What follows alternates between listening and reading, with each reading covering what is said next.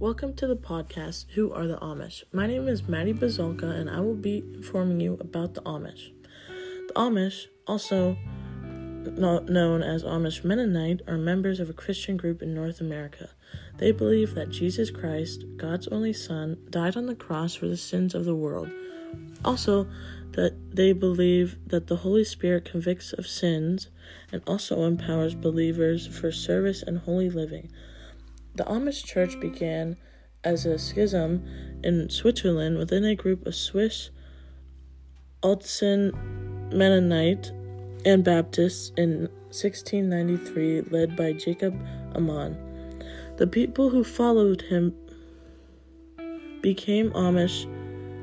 Then, in the early 18th century, many Amish and Mennonites immigrated to Pennsylvania.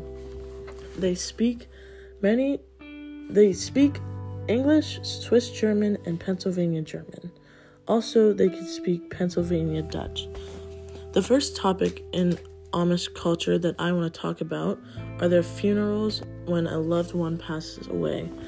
There are no flowers, there are no flowers or decorations, and no eulogy at an Amish funeral. Their funerals are more like a church service that include prayers and hymns, and, and they're all conducted in Pennsylvania Dutch. The family members of the deceased dress them in plain clothes. Men are typically dressed in white pants and a white shirt, and the women typically wear long white dresses. The casket is wooden and homemade.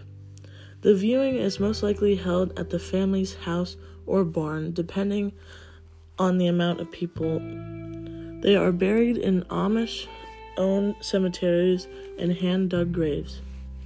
After the preacher has said the final prayers, the family throws sod onto the casket.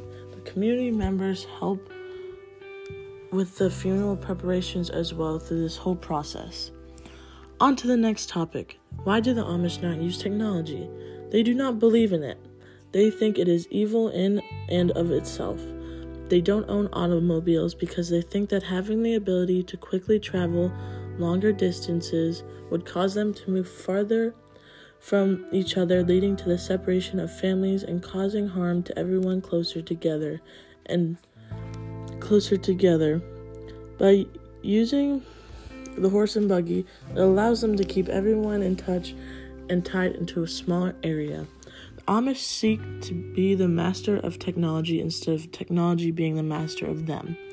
Without the use of technology, it allows them to live their lives in harmony and allows their values to stay true to them. All in all, I conclude the Amish live in a much simpler life and they are closer with each other. The Amish community comes together in times of need and they will live a happy and peaceful life away from social norms. Thank you for listening.